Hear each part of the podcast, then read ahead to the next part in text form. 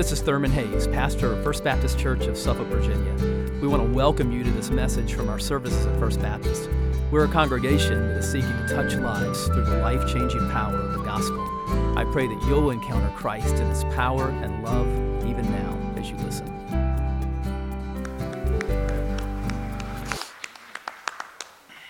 So, we started a new series in the Gospel of Luke called Tell Me the Story of Jesus. And what we're doing in the series is we're walking through the story of Jesus and the Gospel of Luke.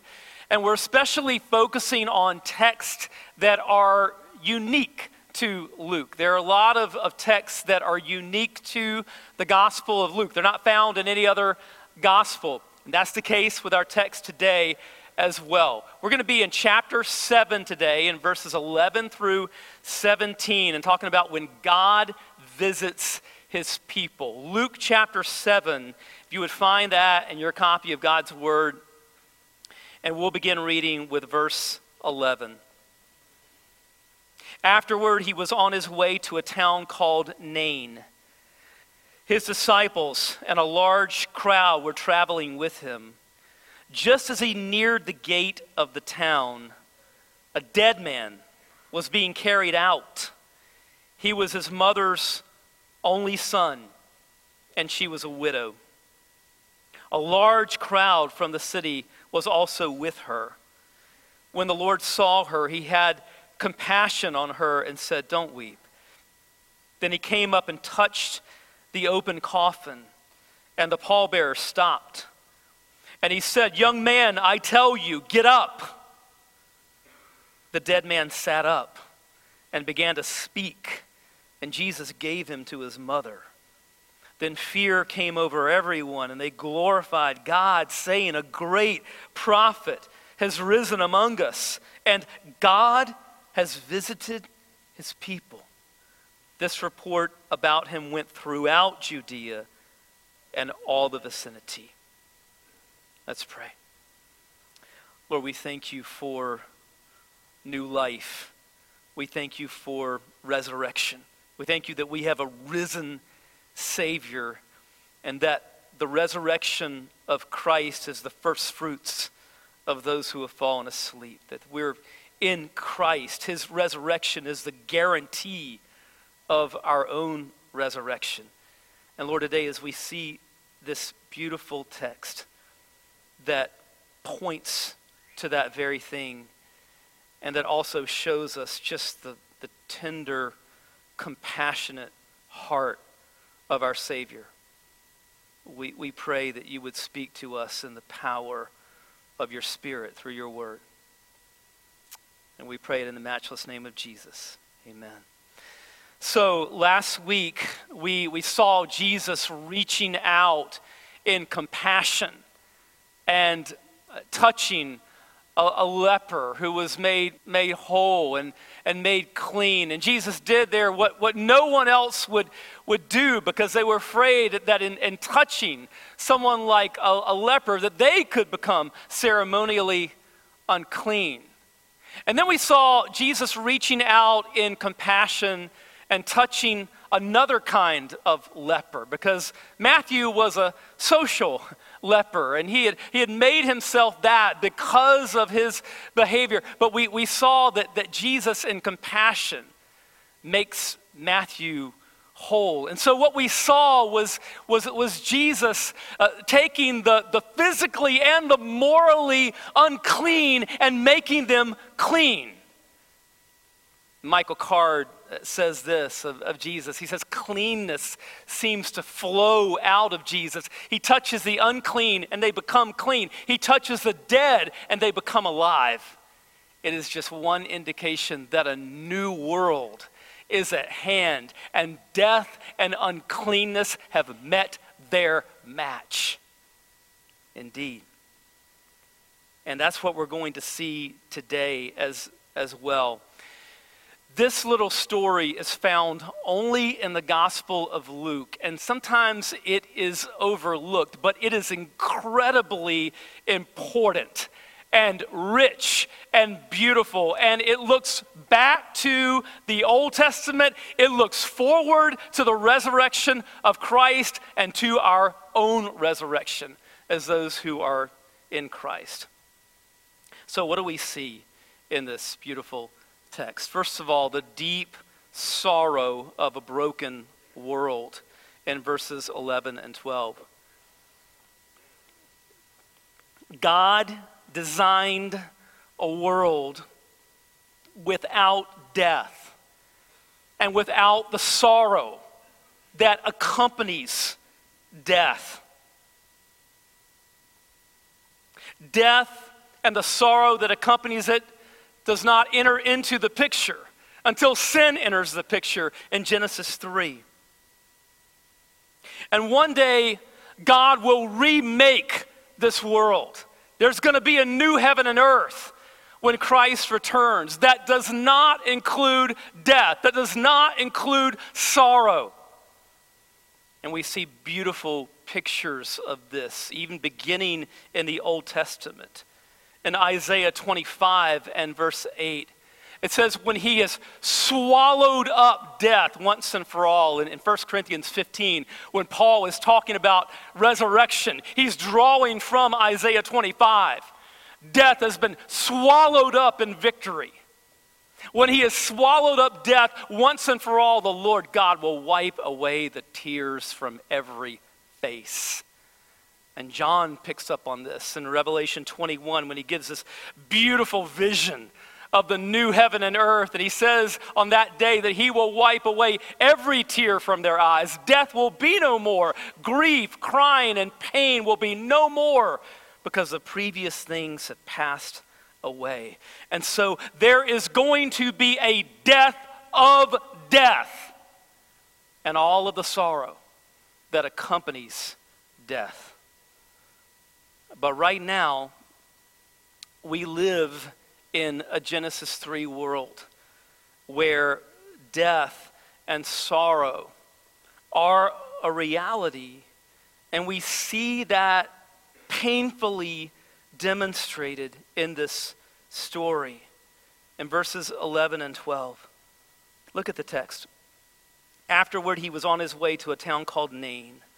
His disciples and a large crowd were traveling with him just as he neared the gate of the town. A dead man was being carried out. He was his mother's only son, and she was a widow. A large crowd from the city was also with her. Now, every death brings sorrow, every funeral has its degree of sadness, even if we know that the person who, who died is with the Lord. But then there, there are some deaths that are especially shattering.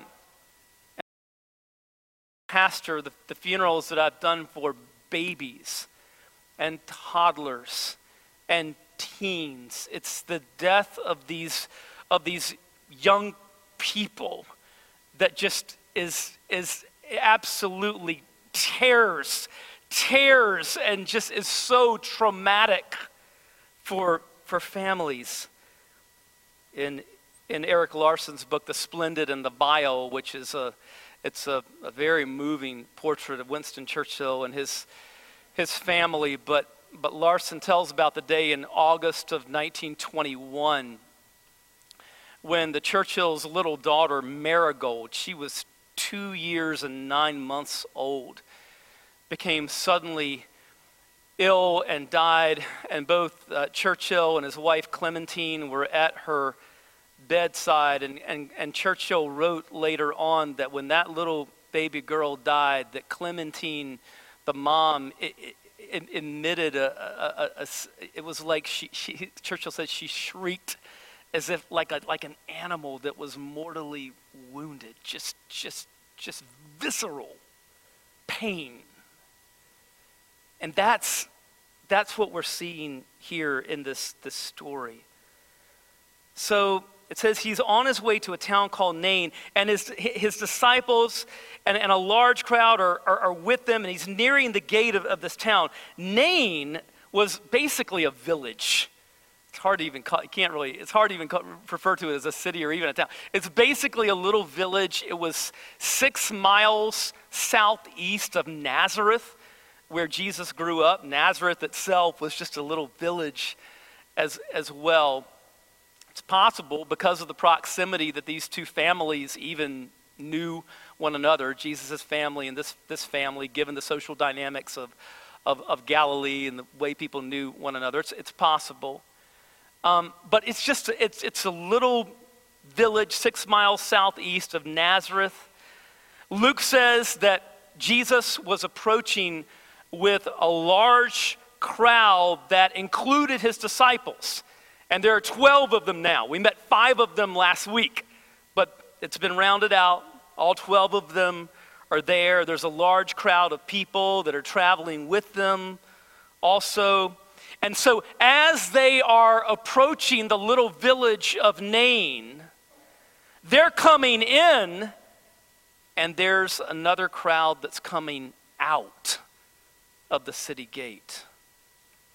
Verse 12 Just as he neared the gate of the town, a dead man was being carried out. He was his mother's only son, and she was a widow. A large crowd from the city was also with her. Now, given the Jewish customs of the time, in all likelihood, the young man had died that day. They usually did the burial the same day. And so the emotion is still raw. And the, the corpse is on top of what is called here an open coffin, but it really it was not what we would call a coffin at all. It was more like a funeral bier, like a, a pallet, a stretcher basically with the body on top of it. And again, Luke kind of goes out of his way here in verse 12 to mention the large crowd. There's a large crowd that's coming out, meeting the large crowd that's coming in the large crowd that's coming out would have basically been the whole village. I mean, everybody knows each other in these little villages. It would have been the whole village, basically, that was a part of that, that funeral procession. And beside the, the, the, dead, the dead body being, being borne, beside, beside this pallet burying the body, would have been the mom, who is obviously in distress. And they are headed outside the town to the family burial place, probably a cave.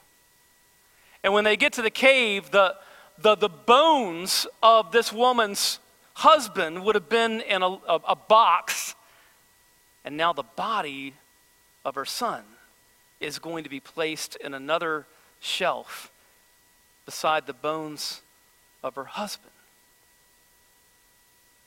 Luke goes out of his way to say here that she was a widow, that he was her only son. Now, this would be sad under any circumstances, in any culture. But at this time and in this place, especially so because a, a widow who, without a son, was in about as vulnerable a position as you could possibly be in. This is not a situation where, you know, uh, women could kind of work and support uh, themselves. There's kind of no kind of you know, government safety net or whatever. She was being put in a situation where she would have been dependent on basically, you know, public charity for the rest of her life. It was an incredibly vulnerable position to live in. New Testament scholar Joel Green in his commentary on Luke, says this most telling in Luke's account is his portrayal of this woman's catastrophic state. She is a widow who has lived since her husband's death in relation to her only son, himself a young man. With his passing, she is relegated to a status of dire vulnerability. but then comes Jesus. And the second thing we see here is the deep compassion of Jesus in verse 13. When the Lord saw her, he had compassion on her and said, Don't weep. Luke says here, when the Lord saw her. I mean, we can look at people in pain and not really see what they're going through. Sometimes we don't see it at all. Or, or at best, we see it not completely. We, we, can't, we can't look and truly see the depths of someone's pain. But Jesus can. Jesus can enter into the depth of your pain. He sees it all, He understands it completely. He sees right through to the heart of your pain. He always sees. And it says that he had compassion for her. And the, the Greek word there is a word that really refers to like the inner organs of a person. It means that he had compassion just from, the, the, from, from his inner self, the innermost part of himself. The NIV translates it that his, his heart went out to her. And he says, Don't cry.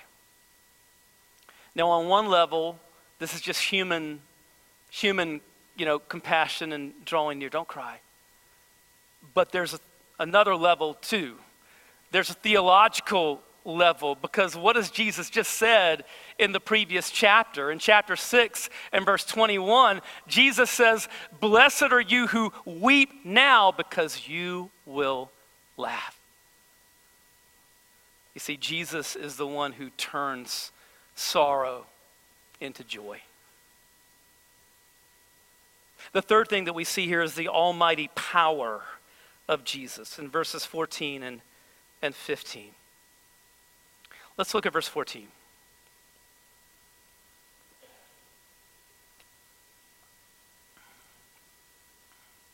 Then he came up and touched the open coffin, and the pallbearer stopped.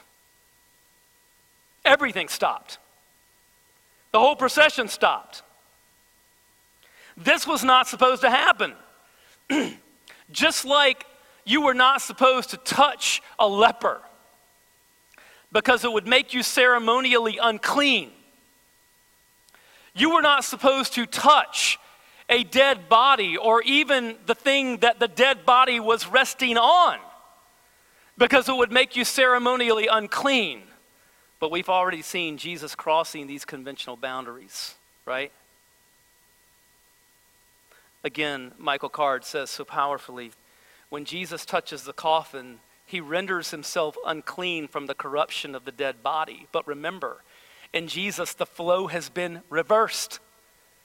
His touch does not absorb uncleanness, rather, life flows in the other direction.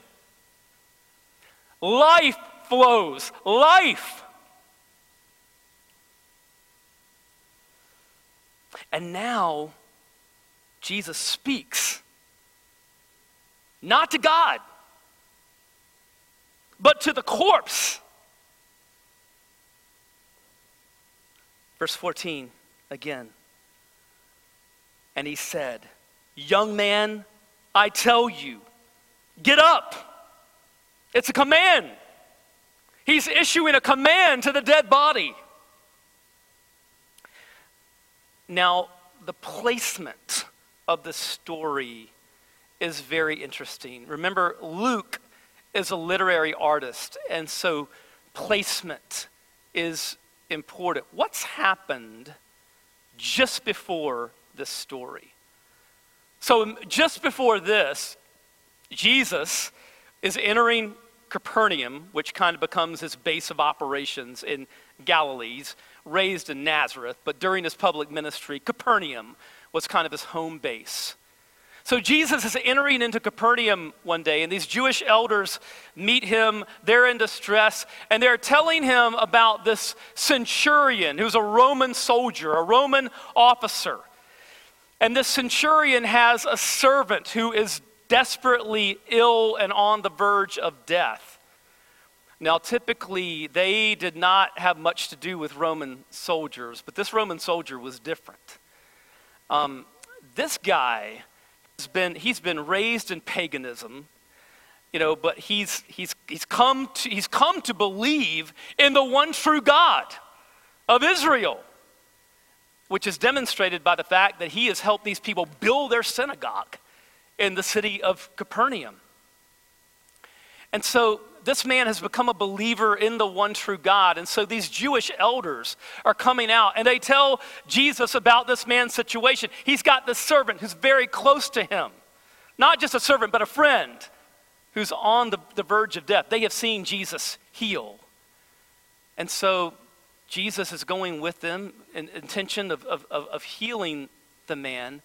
But then the Roman soldier, the centurion, he sends emissaries, he sends, sends friends to meet Jesus, and they say, they send a message from the centurion Lord, I am not worthy to have you come under my roof, but you just say the word, and my servant will be healed.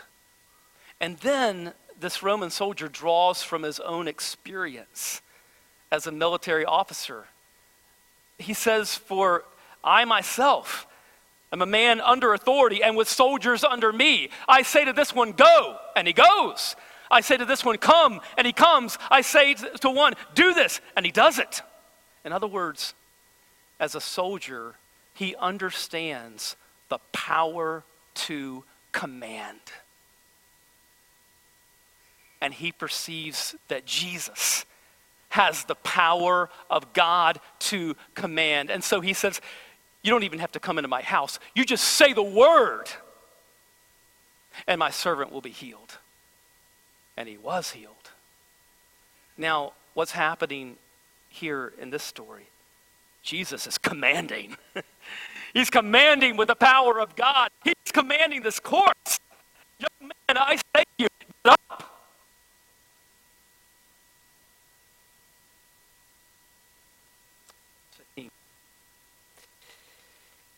dead man sat up and began to speak. And Jesus gave him to his mother. Now, again, you see the tender passion of Jesus, just giving, giving the young man back to his mother. But there are resounding echoes from the Old Testament that are in this text. One day, the prophet Elijah was approaching a, a, small town like this. And Elijah sees this, this woman out, and she's gathering wood, sticks for a, a fire. And the prophet is, is, is, uh, is thirsty, he's hungry. And so he asks this woman, who we're told is a widow with an only son. And Elijah asks her if, if she will bring him some, some bread and a cup of water to drink. And she says, I'm out here and I'm gathering sticks for a fire because I'm, I'm going to prepare. I have a tiny bit of flour in a jar and a tiny bit of oil in a jug. And I am preparing what is to be a last meal for myself and my son. And we're going to eat this meal and we're going to die because we're starving. And Elijah says, The Lord has a message for you. It's not going to go down like that. Instead, what's going to happen is that your jar of flour is not going to run empty and your jug of oil is not going to run dry. It's just going to keep coming until rain comes and things normalize and this famine is, is over. And that's what happens. And so, for many days, Elijah stays with them. They welcome him, they show hospitality, they have, they have a special room for Elijah, and he becomes a dear friend to this, this, this widow and to her only son. And then tragedy strikes. And the young man suddenly dies. And we pick it up in 1 Kings 17. But Elijah said to her, Give me your son. So he took him from her arms, brought him up to the upstairs room where he was staying, and laid him on his own bed. Then he cried out to the Lord and said, Lord my God, why have you brought tragedy on the widow I am staying with by killing her son? Then he stretched himself out over the boy three times. He cried out to the Lord and said, Lord my God, please let this boy's life come into him again. So the Lord listened to Elijah, and the boy's life came into him again, and he lived. Then Elijah took the boy, brought him down from the upstairs room into the house, and gave him to his mother. Elijah said, Look, your son is alive. Now, do you hear the echoes here in Luke 7? Jesus en- encounters this funeral procession just outside the, the gate. He encounters this widow just outside the gate. Elijah encounters this, this widow of an only son just outside the, the gate. Both are poor widows with nothing but an only son. In both cases, the son is raised from the dead and then the prophet and Jesus both tenderly hand the son back to the mom. But there's also a crucial difference in the two stories, right? Elijah cries out multiple times to God to restore the life to the son. Jesus doesn't cry out to God. Jesus doesn't even speak to God in Luke 7. Jesus speaks directly to the corpse. What does this tell us about the identity of Jesus? See, he's more than a prophet. he's the one the prophets were, were pointing to. he's the one Elijah was crying out to. Again, New Testament scholar Joel Green says Jesus the Lord fulfills the role performed by the Lord God in 1 Kings 17 21 and 22.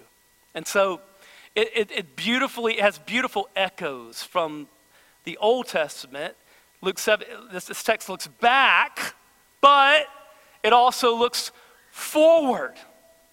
Forward forward to the day when Jesus' own mother was going to be racked with pain as she sees her son dying on the cross. It looks forward to the time when Jesus was going to be taken outside the gate of Jerusalem for burial. And that was Friday. Sunday's coming. and so it points to the resurrection of Christ, but beyond that, to our own resurrection, the resurrection of those who are in Christ. Because when He comes, we are going to, to, to rise with, with glorified, imperishable bodies. Bodies that will no longer be subject to death and to sorrow. Every tear is going to be wiped away. And so it beautifully looks back and it beautifully looks forward. The fourth thing that we see here is the response of the crowds in verses 16 and 17. Now, do you remember in verses 11 and 12, Luke goes out of his way to mention large crowds? He says in verse 11, there was a large crowd that was with Jesus that was coming into the village. He says there was a large crowd in this funeral procession in verse 12 that was coming out. Two large crowds. Now, when you pay attention to detail in Luke, he's not wasting details. They're almost always there for a reason. And see, now we know why. now we know why. These large crowds. Because what happens in verse 17? This report about him went throughout Judea and all the vicinity. And see, when you look at the overall theme of Luke and Acts, what is the point that is being made? It's the message of the gospel going forth. The message of Christ's death for sinners and his resurrection from the dead being heralded forth, spreading. Acts 1 8, Luke says, But you will receive power when the Holy Spirit has come on you, and you will be my witnesses in Jerusalem and in all Judea and Samaria and to the ends of the earth, right? And we see the beginnings of that here in Luke 7 as these large crowds are now going to go forth and herald what they have witnessed. Notice the reactions here in verse 16. It says, Then fear came over everyone. This is not like a terrified fear it was more like a holy awe. Now, we have like so cheapened the word awesome in our culture, right? I'm as guilty of it as anybody. I say that word all the time. Oh, it's awesome. You know, we but but when the Bible when when the Bible talks about this, it's talking about like awestruck. Like the, the people were just they were awestruck, speechless. Speechless just like a holy, reverent awe just came over them. And then after that, the party was on, the celebration was on. It says they, they glorified God. They, everybody was praising God.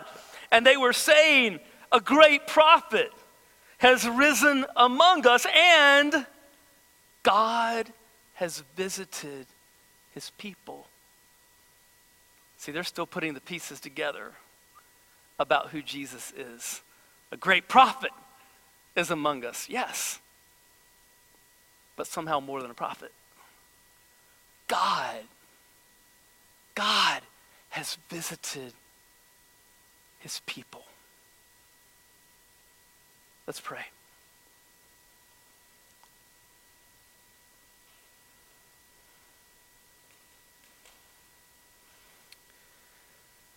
You know, the Bible says that apart from Christ, that we are, are dead in, in sins. Ephesians 2 says we're spiritually, we're dead in trespasses and sins without Christ. We're just sleepwalking through life. We appear to be alive on the outside, but we're spiritually dead apart from Jesus. The good news of the gospel is that he's a life giver. Life flows from him. He gives life. He died for sinners like y- you and me so that we can be forgiven. He rose from the dead that we may have life abundant and eternal. He takes what's dead and makes it alive.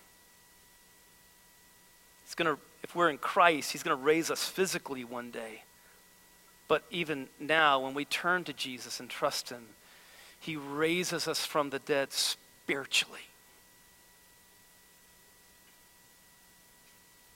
And you were invited to experience that. You were invited to experience the life that comes from Christ. Turn to Jesus, trust Him call to him. Whoever calls upon the name of the Lord will be saved. If you've never done so, call out to Jesus. Say, Lord, I know that I'm a sinner. I know that I need a Savior. Believe you died for my sins, that you rose from the dead. To you. I'm calling out to you.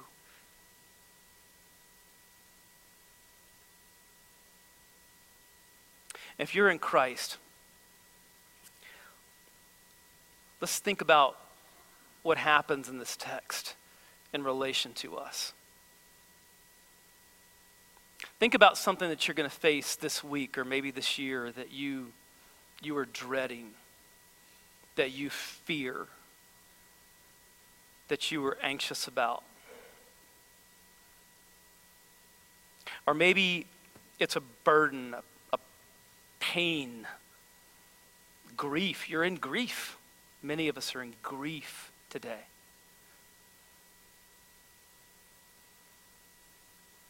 you let Jesus approach. You let him pr- approach you right where you're at. Let him approach and touch and speak and even command in your situation. Open yourself up and let the Spirit work in that situation. Let the risen Christ encounter you now in that.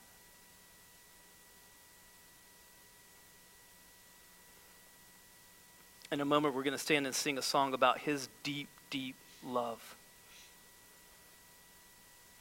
And if you are, are here and you are turning to Jesus, we want to invite you to, to make that public. We want to celebrate with you. We want to rejoice with you.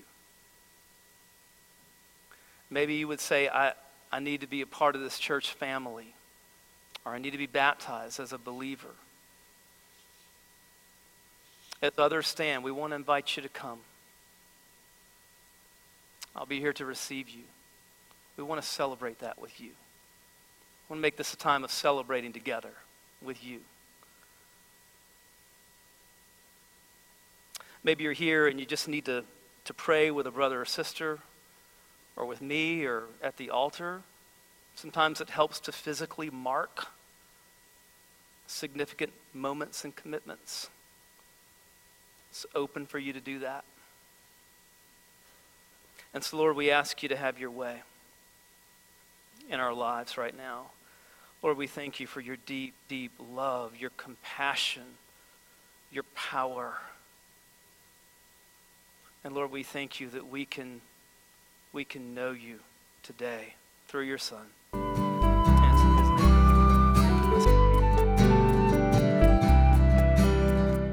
I hope you've been blessed by this message.